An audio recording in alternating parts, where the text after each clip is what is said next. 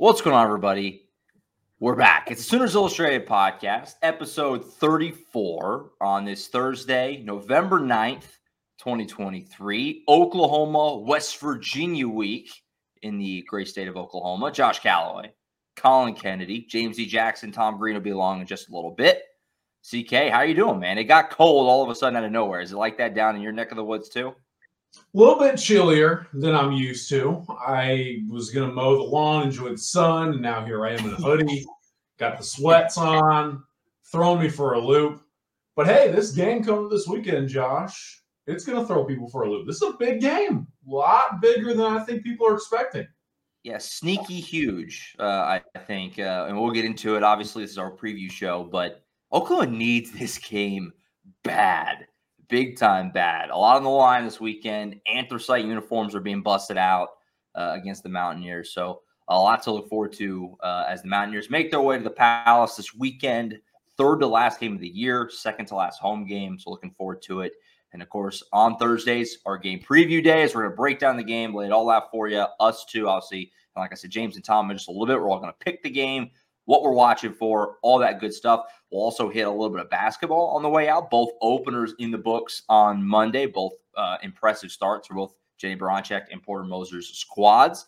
And of course, as always on Thursdays, we've got some recruiting updates to hit as well. And that's where we'll start. CK, last week on the show, we talked about Marcus James, Carl Albert, 2025 linebacker. He's going to announce his commitment.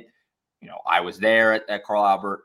And then they pulled a little hezzy hay on us and busted out a second one. Trine Washington also committed at the same time. Wide receiver slash tight end was kind of how he described himself uh, afterwards. We, we talked to him, you know, where are they looking at you? Said primarily as a wide receiver, tight end. Joe Jon Finley's been one of his primary recruiters. So these guys, if, if you didn't see it, first off, I think I'm going to lay it in the podcast because Marcus James commits, and then he says, and I'm bringing someone with me, and Trine comes out from like the side of the room and puts on his own OU hat. I'm going to lay that in the podcast right here. And without further ado, I'll be coming to the University of.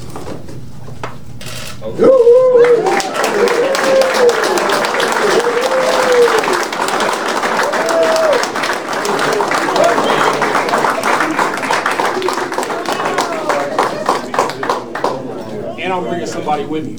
Yo, Snap.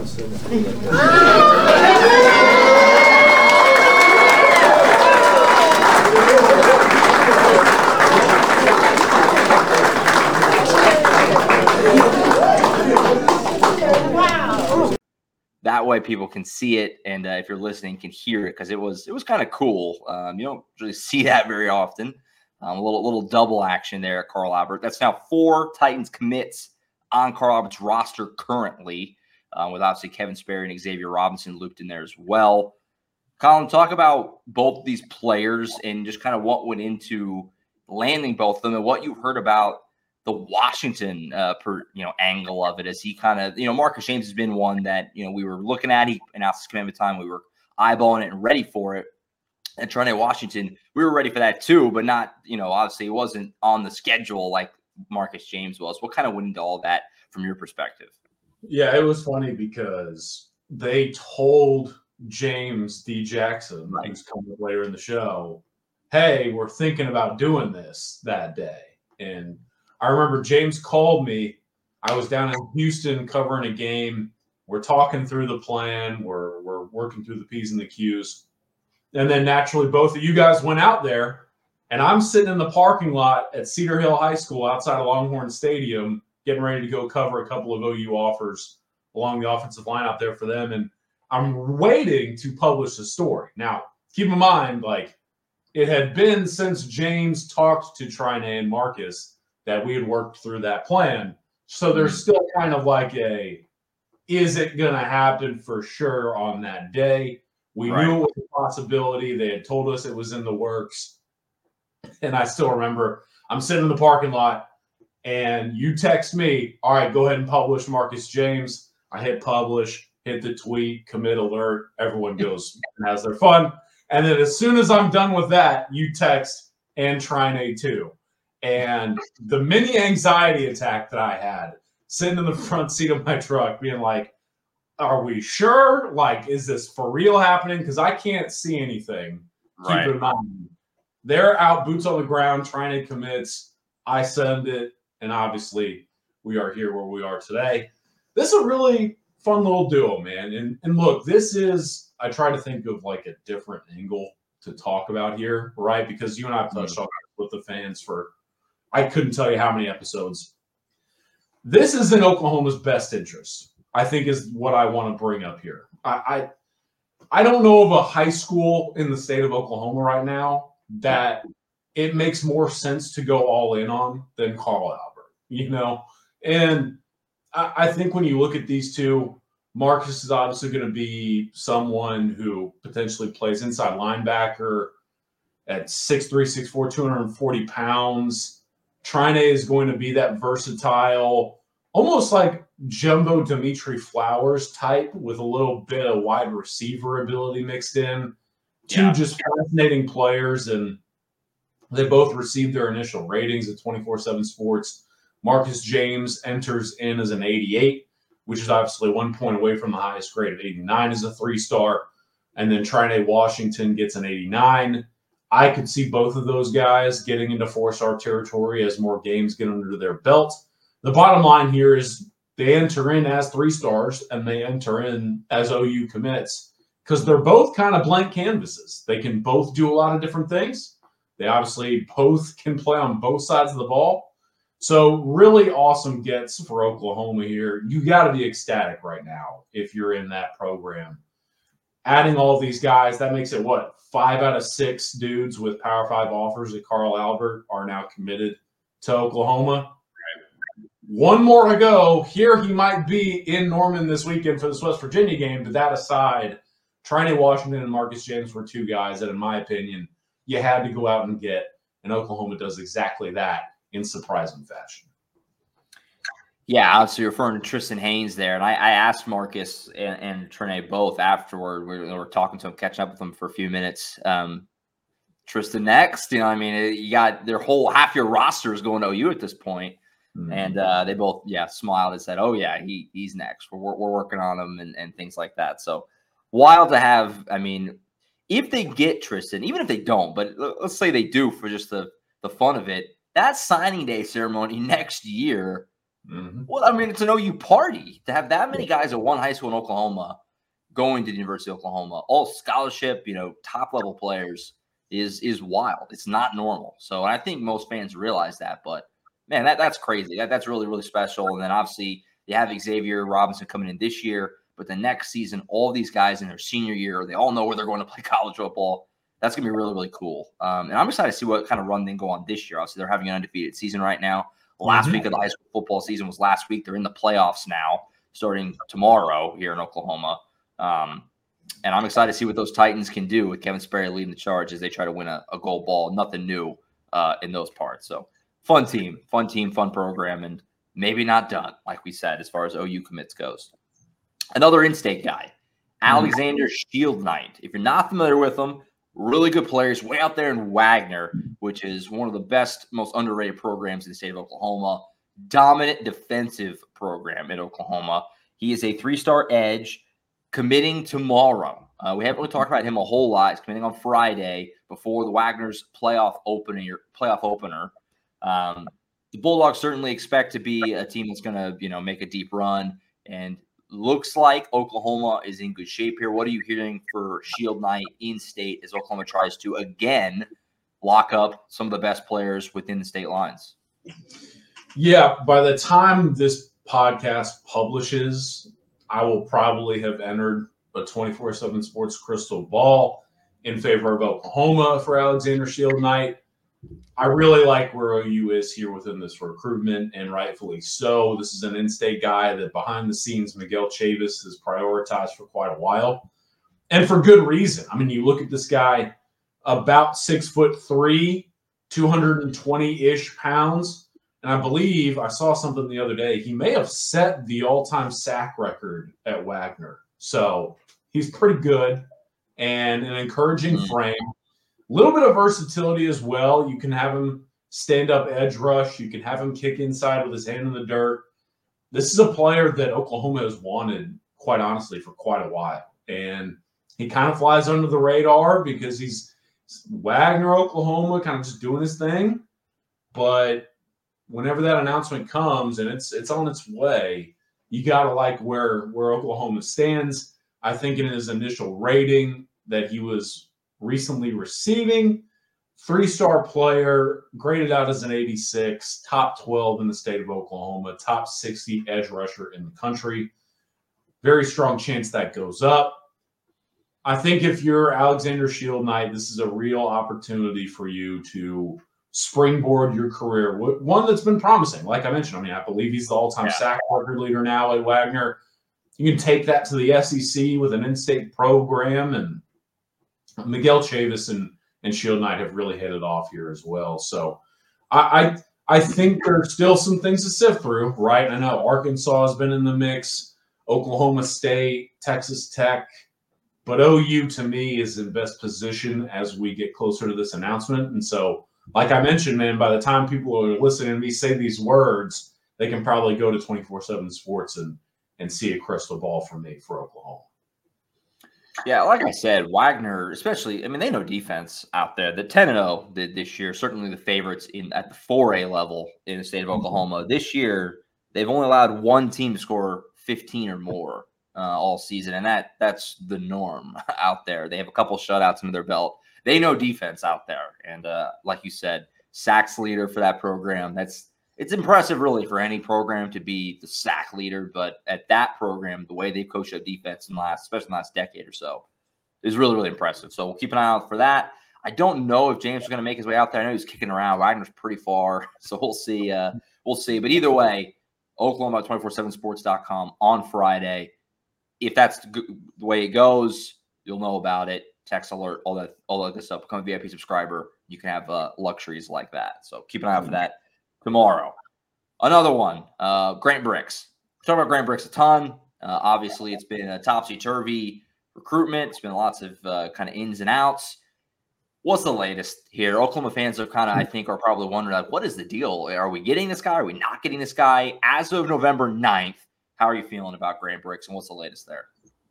Yeah, this is a really important moment coming up, Josh. I, I, I really do believe we're taking a step towards this thing being wrapped up whenever the weekend comes. He's scheduled to be in Norman for this West Virginia game. I checked in with someone this morning before hopping on the pod. That's still the plan. So good to know. But why is that so important? So as we know, Grant Brix, time and again, he's been on commit watch, and Oklahoma has seemingly been close to closing on this guy. I would say a couple of times. But Nebraska has also felt really good at times in this recruitment, and so is Kansas State. I mean, Kansas State is is the closest school to home. Nebraska, I believe, is like an hour 20 drive from where he lives out in Iowa as well. So those two programs had kind of battled and then Oklahoma, yes, the distance is there, but he loves the strength and conditioning program at OU. He loves the direction of the program. Head of the SEC, he, he appreciates the offensive line development. And then obviously, Bill Bedenbaugh, really strong um, relationship there as well. So I say all that to say this Grant Brix, he was going to close things down. We now know he's obviously been trying to take in season visits he has been to Nebraska. A lot of people were like, okay, let's stay on the edge of our seats here. Nothing happened. He's now set for this Oklahoma visit this weekend. And, and honestly, Josh, there's a lot of people behind the scenes who think this is either visit 203 or this is the last visit he's going to take. Mm-hmm. Kansas State's trying to get him in town in Manhattan for the regular season finale. I don't remember exactly who they play in that game, but you know Manhattan is going to be rocking. And yeah, I know back then, I still haven't followed up on this in a while, but Grant's girlfriend was scheduled to go to Kansas State. So, or something to that effect. So, there had also been that wrinkle to all of this there for a while, but that's kind of subsided recently. And I haven't dug further on it but it sounds like that kind of advantage that Kansas State once had, not as prevalent for Brix or on his mind. And so, long story short, it sounds like Kansas State people, especially who at one point, very early on in this, had a lead with Brix. They're kind of nervous, and there's belief on the OU front, Nebraska front, the Kansas State front that whenever Brix arrives in Norman, depending how this visit goes, he will either just kind of carry on a status quo or there's a very real opportunity for Oklahoma to try and shut this one down. So look, we've we've we've rode this roller coaster together, right? Mhm. Like we've all we've all kind of been through hell. And what I would echo is this is this is kind of where we're going to really figure out whether or not this recruitment is ending because if Grant Brix goes through the weekend and you don't hear any word, well, then this one could legitimately push to December. But Oklahoma's going to do everything in its power this weekend, specifically, to try and shut this one down. So put on those seatbelts again, folks. Yeah, we're headed for another dip. We'll see what happens when we get up to the other side. So there you have it, OU fans. Uh, Brix's going to be in town. You want to lock him down. Night game on Saturday night. Bring the juice. Bring the energy. This is how you help right there. So looking forward to that uh, on Saturday. Unity uniforms. How do you feel about the uh, the anthracites, by the way? You fan? The gray unis? I like them. I would say I like them. I think All right. they're like.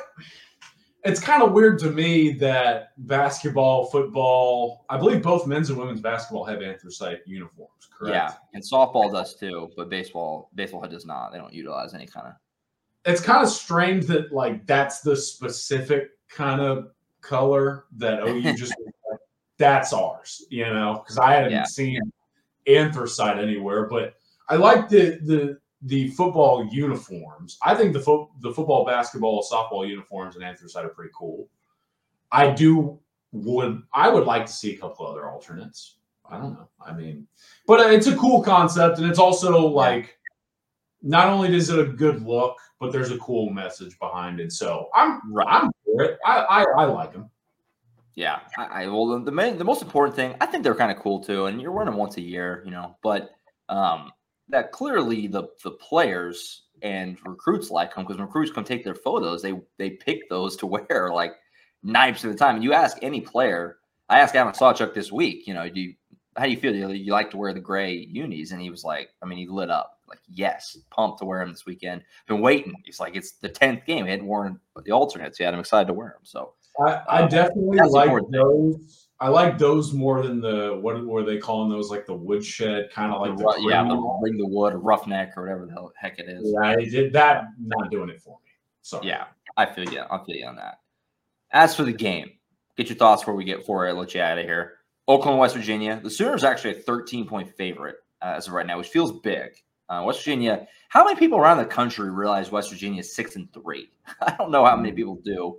Uh, Neal Brown was firmly on the hot seat. They're picked dead last in the conference at back at Big 12 Media Days back in the summer. They're six and three right now. They're going to go bowling, and they're coming in believing. They have a really good rushing attack. What are your thoughts uh, on this game? What are you watching for when uh, the Mountaineers get to Norman on Saturday night?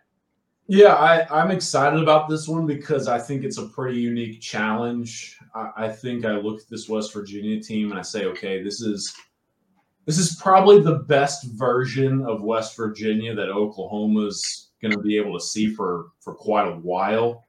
Years past, West Virginia's been good. I don't know that they've been this solid, Mm, but and if I remember correctly, too, I mean West Virginia beat Oklahoma last year, correct? Yes yeah, no? in Morgantown. Yeah, first Yeah. time they beat them since they've been in the Big 12 was last year. And now, like I look at this team, Josh, and I say there's a very realistic opportunity for West Virginia to do that again. I mean, Garrett Greene, I'll give him a lot to do. At once, he was kind of like a fan favorite in West Virginia, just like the the chosen child of that Mhm. fan base, and it was like everyone else is just kind of like, you know, that's your guy. But he's he's elevated his game. Obviously, he's an explosive runner of the ball. He can stretch the field vertically. But I'm looking at him and I'm saying, okay, if I'm if I'm in that defensive meeting room, I kind of want to blanket the top of my defense and force this guy to complete passes accurately, move the chains consistently. But the thing there too is he's got the ability to sit in there and read, although his accuracy may not be outstanding in the middle of the field, because that offensive line's legit. And I think that's what I'm really excited about with this matchup is West Virginia's offensive line and their defensive line, arguably the two strengths of this team. Now, I know that they've had a running back or two be really explosive. I turned on the West Virginia game last weekend for like a quarter, and I saw they had like a freshman running back just going off. And I, I don't know a ton about that running back room, but I do know a lot about that offensive line. I follow a lot of those guys as recruits. There's a couple NFL players on the front line, Sure. and you could say the same for the defensive line. And so Oklahoma's going to be challenged up front. And if you're not winning at the point of attack, I think we've seen that Oklahoma from the front line out, if it's not winning along the front, that then very much trickles back to the rest of the squad. So this is a very fun matchup, man. Like I, I don't know a lot of people nationally are grasping how important this game is, but this is kind of like a slugfest coming up. And for both teams, there's a lot at stake. And so mm-hmm. yeah, man, I'm excited about this. There's a couple other wrinkles. Obviously, you guys are going to do the full breakdown coming up here on the pod, but I, I, I think I'm most excited to see how Oklahoma plans to attack a team that I think on paper has a very realistic opportunity to give them a scare in Norman. So, what's your feel on it? Does Oklahoma snap this little skid and get back on track uh, on Saturday night, or does it kind of like last year continue to snowball on them a little bit? Do they get back in the win column? What's your game pick? Sooners, Mountaineers. Yeah, I I think that West Virginia is going to come in here and Neal Brown, the thing that I like about him, Josh, is he's kind of a fiery guy. Like at the beginning of the year when we went to Big 12 Media Days, Mhm. Yeah, he was giving everybody the business. You know, he was not happy, to put it lightly, that his team was picked dead last. And my only assumption here is that he's going to try and put another statement on the board in this game. I think West Virginia is going to throw the kitchen sink at him. That being said, Oklahoma to me, like this is when you got to figure it out. If you if you don't get it going now, I will happily throw my hand up and at that point just pick against you for the rest of the season. But I'm not going to do it. I'm not going to do it. I think Oklahoma rights the ship. I think Jeff Lebby. I know that I'm trying to like defend the guy. And last week I said, oh, you know, the last time this play calling fell into question, he went out there and lit it up.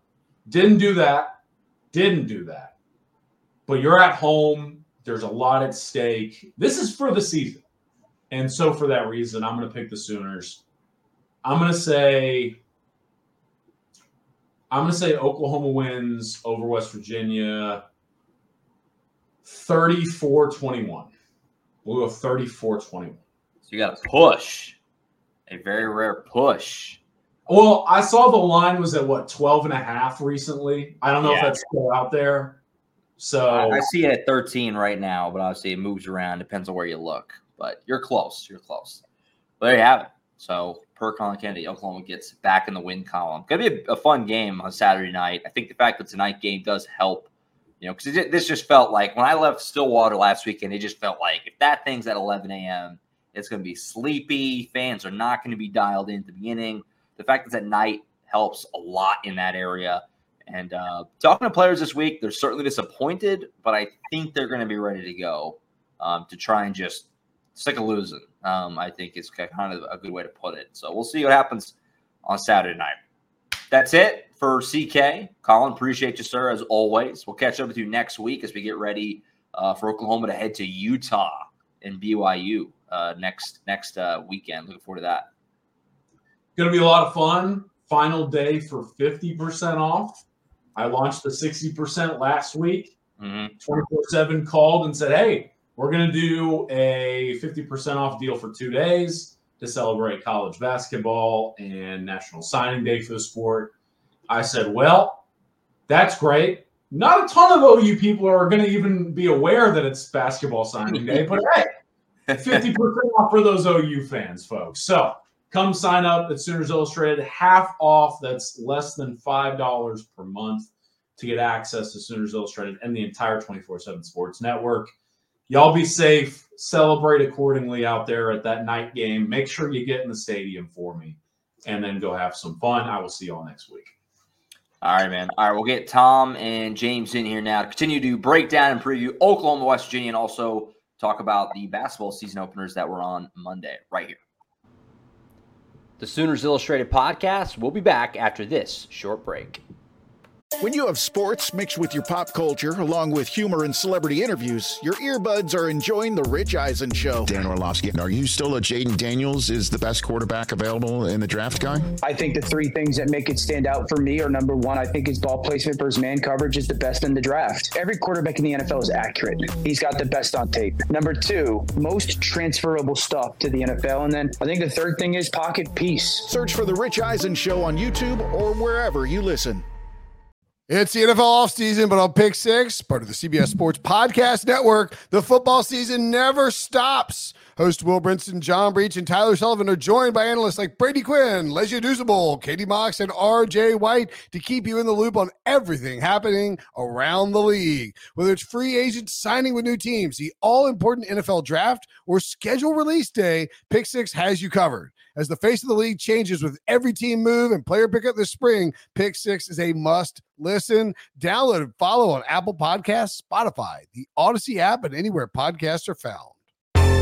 Baseball has begun, which means you need to listen to Fantasy Baseball Today in 5, part of the CBS Sports Podcast Network. Join Scott White, Chris Towers, and me, Frank Stampfl, every Monday through Saturday as we deliver all of your fantasy baseball needs in just five minutes. We'll break down the biggest performers, news, and prospects who could make an impact this season. Make sure to download and follow on Apple Podcasts, Spotify, the Odyssey app, and everywhere else podcasts are found.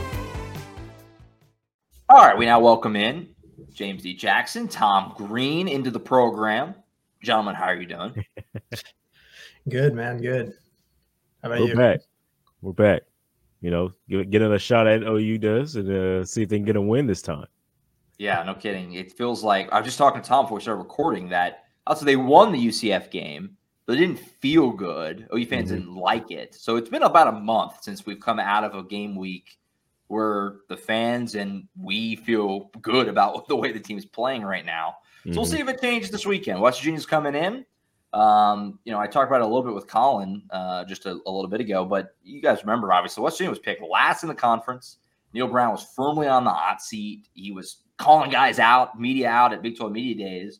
And here they are. They're six and three. I mean, the Mountaineers are one of the surprise teams in the country this year. They're four and two in conference. They're technically, I mean, they're certainly not out of the Big 12 race. I know nobody thinks that they're probably capable of stacking these wins and doing it, but they're in the thick of things right now. And this game, and you guys can let me know what you think on this, feels sneaky huge for Oklahoma. I mean, they they need this game. You're talking about two straight loss on the road. You're coming back home.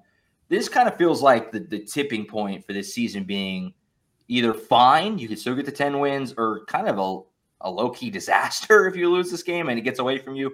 This is a kind of large and, and very important game for Oklahoma this weekend under the lights back in Norman. Yeah, it's kind of like we talked about the other day on the podcast. it almost feels like an inflection point for the team this season. Um, especially the way those two losses kind of happened, like feeling very much like last season's backslide. And now you have a team that, while West Virginia has been a lot better than people expected, it was still picked to finish last in the league. Like, if you lose three straight games and that third game is the team that was picked to finish Mhm. 14th in the Big 12 at home, that's not a good look. Um, like you said, just a this game feels a lot bigger than any of us would have imagined it would it would be. Uh, you know, two months sure. ago. Yeah, definitely. I mean, and you got to think for this team, like the expectations that were that were set before the season. It seems like, you know, from from the media guys and fans, not the coach, because the coach is going to win in every want to win in every game. But the expectations were, you know, ten wins anyway. You know, the goalposts kind of move a little bit after the Texas win and things like that, and like, okay, maybe this team is a playoff team. One of those, you know, those those Mhm. conversations were being had. Now it's, it's back to I think where everybody thought they were going to be anyway. uh, to 10 wins. Although I, I had them a little bit higher than that, but uh, other than that, I think it's back to where everybody expecting them to be. So if you if you do lose this game, you start to fall under underachieving, which is not where you want to be uh, going into the SEC next season.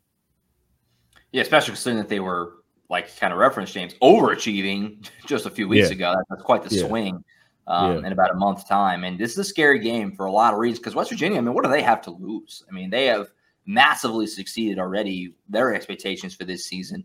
They're coming in Norman. They beat OU last year, so they have a little bit of confidence there. I know it's a different Oklahoma team, but still, you carry that over. Garrett Greene played very well in that game last year in Morgantown.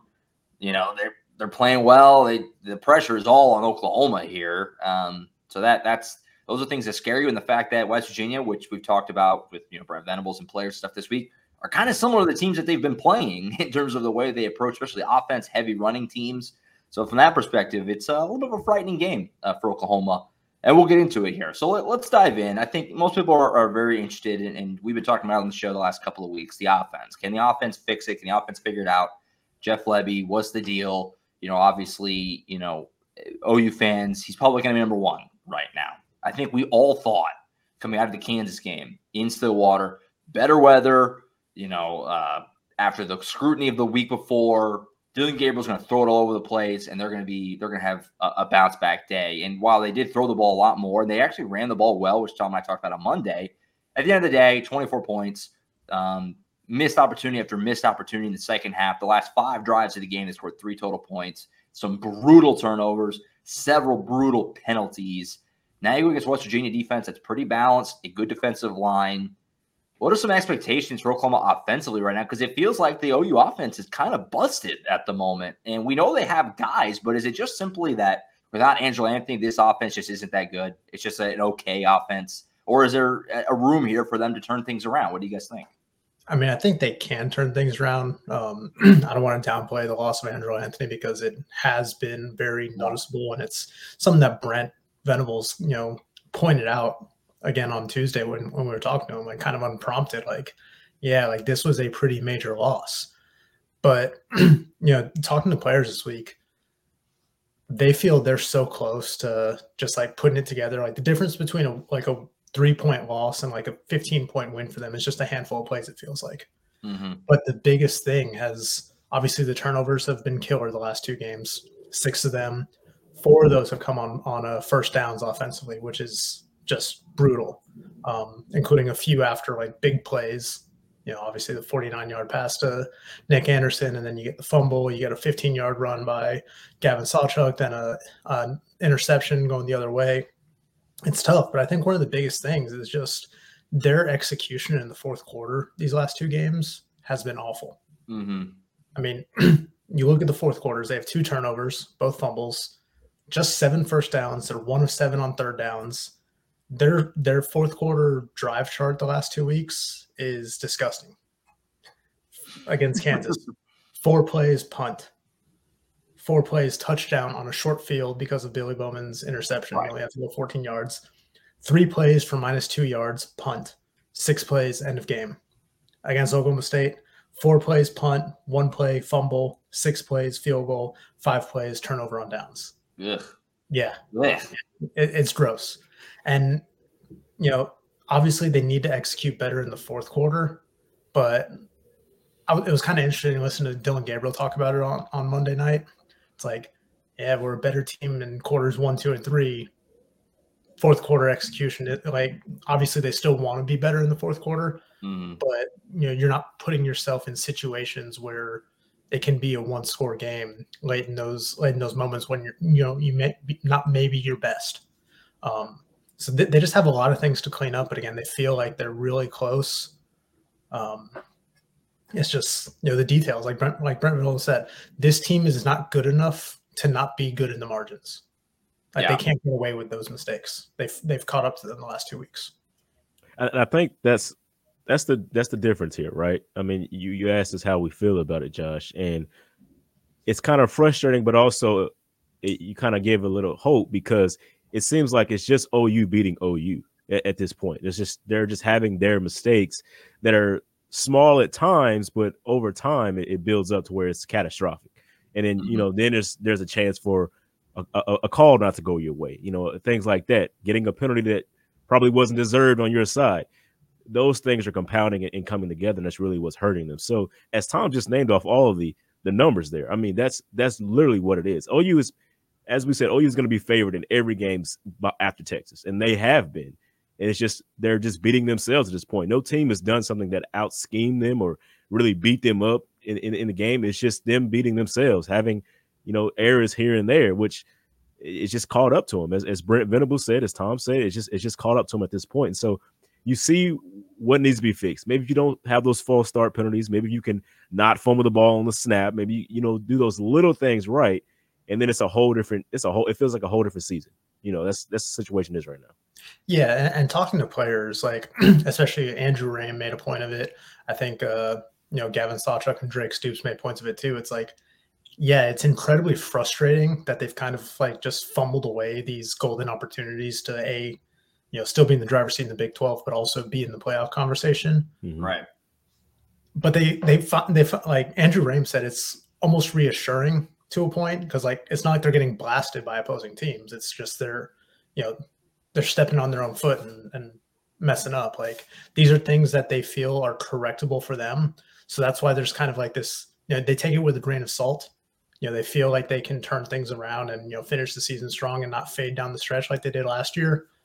But they're running out of time to correct these issues. Mm-hmm. Yeah, those fourth quarter numbers too are, are extra startling when you think back to the beginning of the season. We're talking about how well they were finishing games. That was a conversation early in the year. You think of SMU in the fourth quarter. Um, just kind of it was they ended the game on a run the first Yeah. four or five weeks. If you guys remember that, it's like Yeah. they scored Iowa State. They blew them out of the park in the second half after it was a close game for a while. And so just to see that vast turnaround to where now they're the team that's getting hammered late is Mhm. uh, you're wondering what what happened, and that's and we talked about it a lot last couple weeks, but it feels like last year because that's what they were so hmm. bad at last year was finishing games, and a big part of that we thought last year was that there was no depth and that these guys are playing every snap, you know, especially on defense. They're, they're just the linebackers, Stutzman, Guebu, Sean White, those guys are playing every snap. We thought that was going to be different this year, and so far it was through five, six, seven games the last couple games, it, it hasn't seemed that way. It's, it's gone backwards. They're back to being bad in close games. They're two and seven in one score games now the last two years. So, um, yeah, finding a way to to like you said, Tom earlier, get better on the margins because they just don't have the they don't have the skill and the talent to just run away from everybody. Now you got West Virginia this weekend. Defensively, like I mentioned, not a clear, obvious weakness for them, at least on paper, statistically. They're 55th in scoring, 62nd in passing, 56th in rushing. They're kind of just solid across the board not amazing across the board, but solid, good defensive line. Is there an area in particular that you're looking for Oklahoma? Is it, you know, hopefully build on the run game, try to get more receivers going? Um, certainly, Andrew Raym's gonna have a big spotlight on him after you know a couple of fumbled snaps. I mean, how much was it his fault the first one? I don't know, but still, two fumbled snaps. Is there an area in particular that you guys are watching for offensively uh, this weekend? I, I mean, go, go ahead, James. That, that was that was the one thing I forgot to mention too, and, and what I was talking about last time, them beating themselves. It's like all of a sudden you're running the ball well. So you're running the ball well, and you're playing good defense. In football, you're supposed to win games like that With a good quarterback. Yeah. Eh, yeah, with a good quarterback. Like, it's- it's just supposed to work out for you. And so they've they've they've had these last two games where they've run the ball really well. And I think, yeah, you want to build on that because you that's still a recipe for success as long as you're not hurting yourself with penalties and you know just late game fumbles and turnovers and things like that. Once you get away from that, just running the football is is enough on its own to really do just fine because you still have Dillon Gabriel, who was a Heisman candidate for for a little while there, that can you know get you out of sticky situations when you need him. So I think just getting back to that, yes, you want to build on the run game and and and just build on that. That's pretty much what it is now. Yeah, I, I think to me, it, it's not just like continuing to build on the run game, but getting Dillon Gabriel back involved in the run game. That's when this offense has been at its best this season. When he's been able to add a little bit extra dimension to that, and you know, again, you're not asking him to run for 100 yards, even though you know he, he did that one game.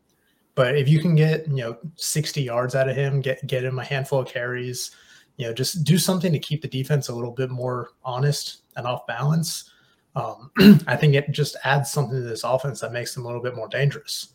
Um, but I, I do want to backtrack, you know, just a minute. I know, I know we've, you know, kind of gone over the offense's issues late in games, but it, it hasn't been all on them. Um, you know, the defense for as good as it's been this season, it has been a little shaky in these last three games late in the fourth quarter. Um, I mean, even the the UCF game that they won, you know, they they gave up a 75 yard uh, touchdown drive in the final minutes there that gave UCF a chance to tie Right. on the two conversion. You know, then Kansas, you give up an 80 yard game winning touchdown drive in the fourth quarter. Um, last week against Oklahoma State, you give up a 97 yard touchdown drive for the go ahead score. I mean, it, it's it goes back to what we've heard them say over and over again since since the offseason. It's about complementary football. Mhm. And when one side falters, it narrows the margin for the other side. And they're, they're just not playing complementary football right now. So th- there, there's blame to go around on, you know, to everybody. But I know like the offense is kind of the easy option to scapegoat just because of the, you know, the issues there are a little bit more glaring. Definitely. Yeah, I'm I, glad I you mean, I agree noted with the, the Dillon Gabriel running part of it too, Tom. I mean, obviously we talked about it for the Texas game. That that was a huge, huge reason why they won that game. In Bedlam, four carries for negative seven yards. I looked it up because I had to look it up real quick because I knew it was nothing. Where did that go? Where did that element go? Like, like that, just utilizing his legs a little more.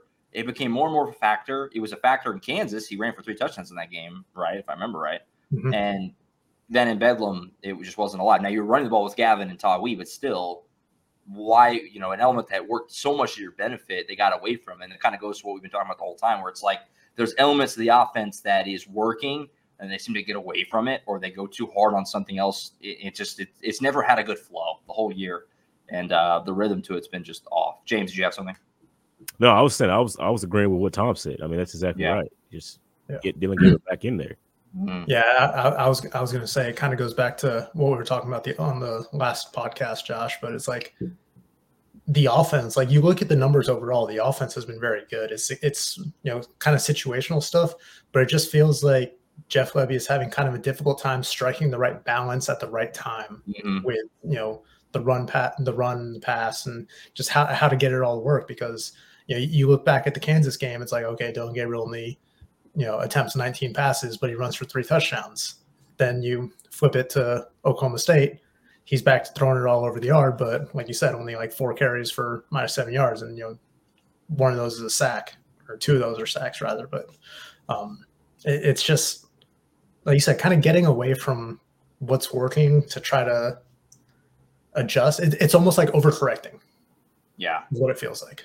And that's the thing too. This this team is only one drive away in each game. Like just one drive. Just Yep. you get a turnover, get a first down, or, or get a touchdown. It's just one drive that would have defined the game, and you you're sitting in an entirely different spot. It's just it's just that close. When Brent Venables said on Tuesday at his press conference there was one position that was severely lacking, it was tight ends, right? Yeah. Tight ends, because that position is giving OU nothing. And, you know, I was harping on that a lot early in the year. And frankly, I just stopped because it just became clear that that wasn't going to be a factor. But it is still crazy that we're nine games in and Oklahoma does not have a tight end who is alive out there. I mean, obviously, Austin Stogner is the guy that they're using. He's playing all the snaps. He hasn't been a factor in the passing game all year, which I was way off. I thought he was going to.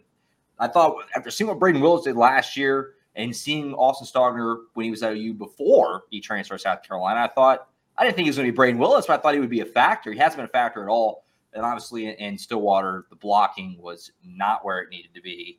Um, the tight end room is is kind of sneaky killing OU. Um, and we haven't talked about it that much the last month or so, but not having a legitimate option to throw the ball to. I mean, last year Brayden Willis was the maybe the most consistent weapon of the offense. It was either him or Marvin Mims, and to not have anything is certainly hurting this team. And you know, that's something to keep an eye on moving forward. Obviously, the recruiting at the high level there. Devon Mitchell's coming in next year, but that doesn't do you any good for now. And you know, they just need somebody to step up there. Uh, that that that's been something that's certainly been hurting OU. Yeah, I'll, I'll admit when when I I know I told you guys this on Tuesday, but when Brent Yeah. Venables made that remark, it took me a minute to think about what position it was because I don't even think about the tight ends uh, with this. You team. like forget they have tight ends. Yeah.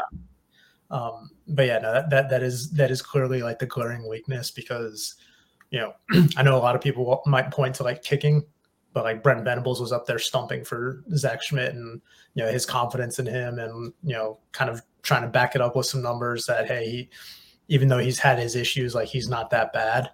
Mhm. Um, so I mean I but yeah like after a minute it's like it's pretty clear that tight end is is where they're not getting enough.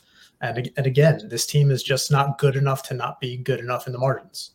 Like you can't get Mhm. away with, with with being that weak in uh, a, a spot that's was was very good for you last year. Yeah, I mean, we heard it in the preseason. Brent Venables referred to Braden Wills as one of his all-time favorite players. It's like clearly they like that position, and you know they thought they were going to have more in Austin Stogner, but they just it just has not come to fruition. And Blake Smith, I mean, he made some plays early in the season, but we've barely seen him the last few weeks. And I Mhm. think that's just kind of an indictment of the position as a whole, where you're not getting a lot from Austin Stogner, but you don't have many other options or even healthy options at that to give other guys, you know, the the trust that you are giving Austin Stogner right now. Yeah, I do think Kaden Helms could have been a factor here. Um, obviously, went down his battle injuries, you know, throughout the summer and into the season. I think that certainly has hindered them. Um, but yeah, longest reception I believe for a tight end this year is still Cade McIntyre, the freshman in the opener. Um, bad, bad. Uh, defensively for Oklahoma. Let me know if this sounds familiar. They're facing another high-powered rushing attack um, that's you know got a good offensive line. That's been the case last several weeks. Uh, West Virginia seventh in the country in rushing. So yet again, a team that can run the ball, um, just like UCF, just like Kansas, just like Oklahoma State. What do those three teams have in common? They all gave OU massive trouble, and almost almost all three beat OU. Obviously, two of them did. Um, West Virginia does not throw the ball particularly well, but they score it because they run it. Garrett Greene is a multi uh, faceted QB, can really move around. Gave OU fits last year. West Virginia beat OU in Morgantown last year. The first time West Virginia had ever beat OU since they joined the Big 12 about a decade ago.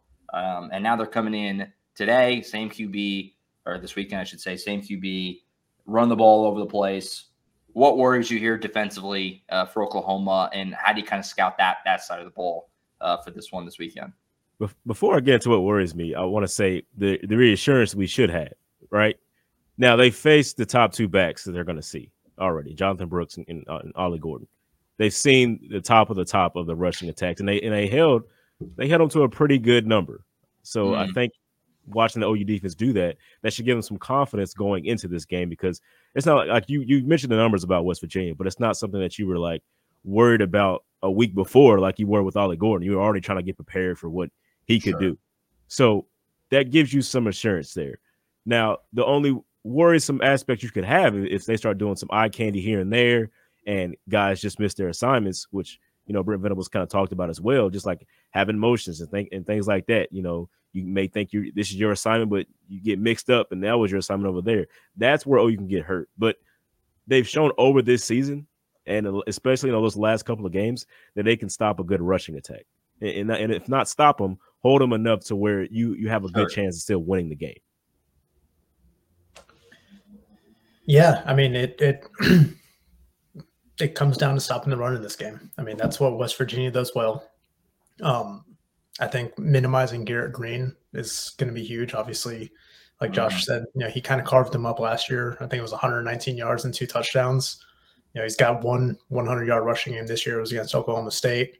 Um, you know he's got 427 yards, eight touchdowns, averaging five and a half yards per carry. So like again, a mobile quarterback that has given Oklahoma problems in the past. Like we've heard this story before. Mhm. Let's see how they answer. I mean, I think the defense has done pretty well against the run, all things considered. Um, I think if they can, you know, kind of contain Garrett Greene, um, they'll be in pretty good shape in this one. But yeah, it just it just comes down to being able to stop the run. Yeah. Well, let's go ahead and pick the game. Collin's got 34 21, Oklahoma. I got the spread right now at 13, the way I'm looking at it. So that that would be a push for CK. I don't know what that does to the standings. Um, we'll worry about that later.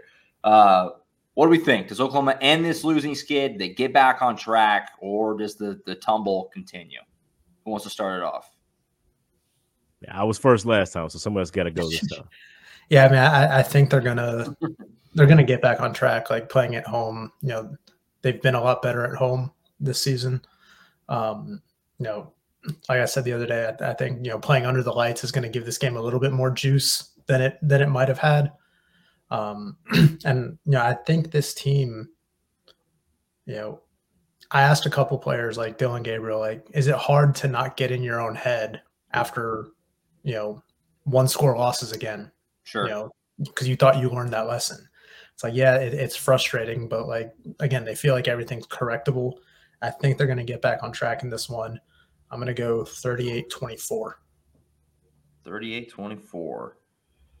We're all going to be in the same ballpark, I think. Yeah. Um, now, I know Tom mentioned that OU's been good at home. This, I mean, it's they've been good at home all time. Like it's over time of what they've done. They've they've always had a really good record at home. It's just like it's very hard to go into Norman and, and beat the Sooners. And I know they got some things going for them. Like they got they got their alternate uniforms and unity uniforms are coming out.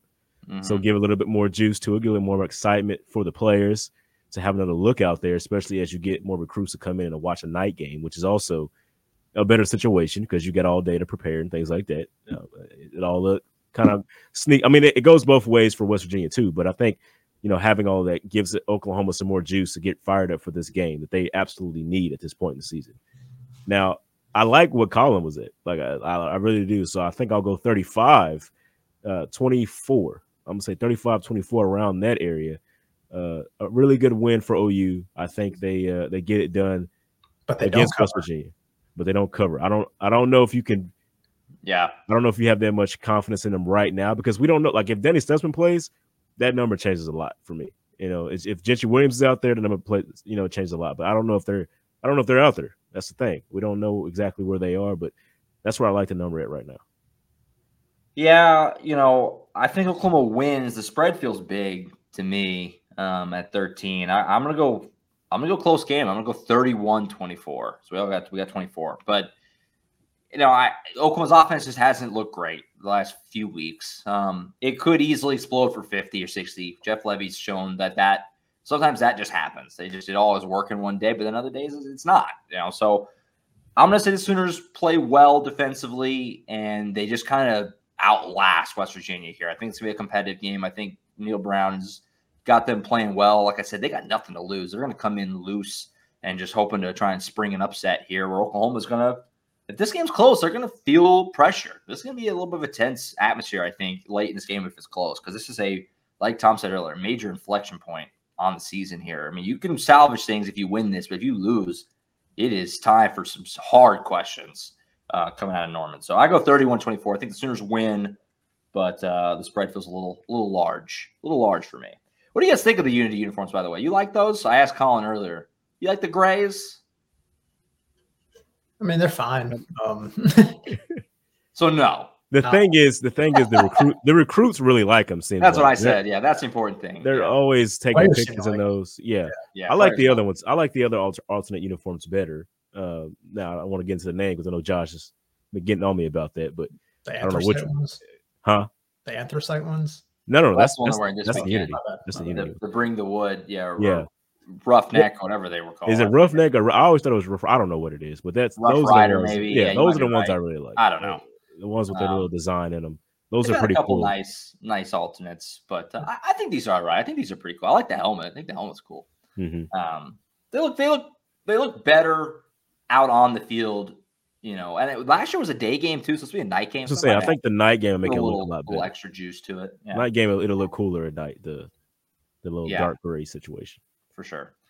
Well, look forward to it. We're all going to be there on Saturday night. Oklahoma at West Virginia should be a fun ball game. Before we go, real quick, won't spend too much time on it, but a little bit of hoops. Hoop season tipped off on Monday. Um, we'll start with the women. They play Wichita State. James, you were there. I watched the game at home. I had it on. Weird game. They were down a half and then just destroyed Wichita State in the second half. What was kind of your main takeaway, I guess, coming out of that opener for uh, Jennie Baranczyk, who's got a brand new team, obviously, with Mhm. all the, the players gone from last year? Well, that was the big thing. It was like the trio uh, that that's been there for so long.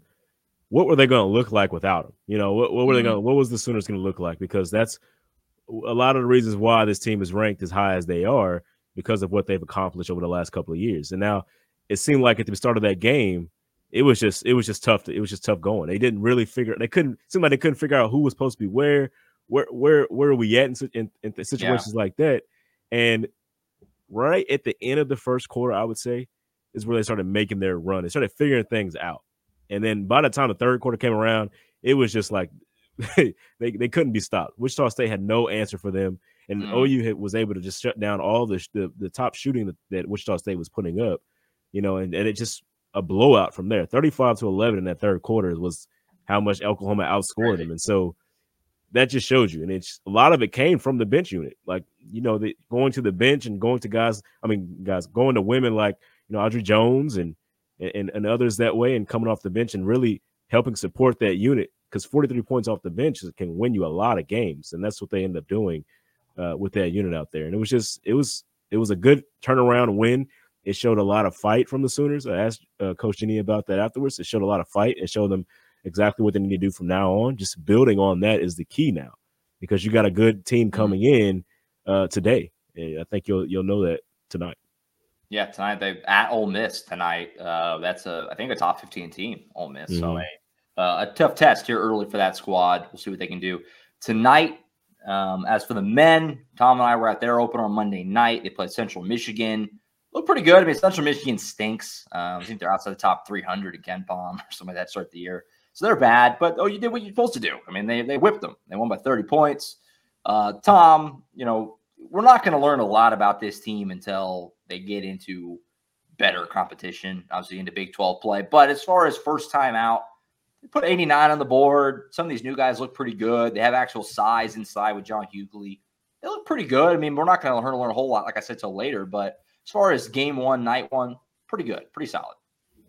Yeah. I mean, I think one of the biggest things is just that the style of play was more aesthetically pleasing. Yes. Yes. I mean, you you you look back at last year's opener; they scored 51 points and lost to Sam Houston State. With that, yeah, yeah. Th- this year, you know, they they got off to a little bit of a slow start. It was kind of back and forth there the first five or six minutes, but then the defense kicked in and they they started to turn the defense into offense. I think they got 11 or 12 straight stops, went on a 13-0 run to kind of just create some distance and you know kept Central Michigan at bay the rest of the way. Um, coming out of the second, you know, coming out of halftime, they were, you know, it was a little bit of a slog offensively, but then all of a sudden they just pushed it to 30 and it's like, okay, took care of business. I was really mm-hmm. impressed with, you know, jv McCollum. You know, he, he looks like a really good transfer portal pickup. Um, you know, again, I want to see, you know, how his game translates against better competition, obviously, because he's coming from a mid-major program in Siena. Um, so you know, as competition get picks up, I want to see how that kind of carries over for him. Um, Otega Oweh was you know really solid uh, across the board. Um, you know, you can tell that he's been working on his shot throughout the offseason. Uh, John Hugley, like you mentioned, impressive footwork inside. Um, you know, I think he finished with 10 points, uh, five rebounds. And then, you know, Jalen Moore really impressed me too. It's just kind of like that energy guy for this team. Like he, you can just tell he's he's an athlete. He's looking to dunk on people all yeah. the time, which I appreciate that. Yeah, so I mean, there there was lots to like um, from that opener, but like you said, until they get against better competition, we're not going to know, you know, just like how much better this team is going to be this season. But uh, but yeah, I mean, couldn't ask for a better opener for them. Yeah, no, Jalen Moore is going to be fun. Um, but yeah, they look they look good. It was one game, but they look good. And like I said a couple times, to you know, just kind of talking about the team in, in general, they're at least going to be much more watchable. Like you said, much more aesthetically pleasing. They can play a lot more pace. And I'm curious how those rotations get slimmed down too as we go. Because Porter Moser said he only likes to play seven, eight guys. Right now, they got about ten guys or so that can play. So curious to see how that gets uh, slimmed down. Luke Northweather hit a three. Also heard a lot about him leading up to start of the season. So good start. We talked about it. Not going to know a whole lot till we get better competition. That's not going to happen on Friday. Mississippi Valley State uh, next up. Not exactly going to be on uh, national radar that game, but uh, that's coming up on Friday next up for the men. All right, I think that's it. We'll be in Norman Saturday night, Oklahoma, West Virginia. Be sure to subscribe, Oklahoma247sports.com. Like Collin said, special deal running right now, 50% off. Um, I'm not sure when that ends. It's going to be probably pretty soon. So I think tomorrow. Tomorrow. Friday. All right. So get on it. Now's 48, 48 hour flash sale. We got a little bit more going on football season. Then obviously transfer portal season kicks up, and uh, basketball season just getting going. So great time. Hop in, join, uh, join aboard. Give me a fun rest of the season, both in football and getting basketball going. Oklahoma247sports.com. Be sure to subscribe to the YouTube channel as well for your home of all OU football, basketball, and other sports, press conferences, things like that. We'll catch you guys Saturday night from Norman to be back on Monday for the next edition of Sooners Illustrated podcast to recap it all as the Sooners take on the Mountaineers of West Virginia. That's it for Tom Green, James E. Jackson, Collin Kennedy earlier. I'm Josh Callaway. We'll see you guys Monday for the next edition of the Sooners Illustrated podcast. See you.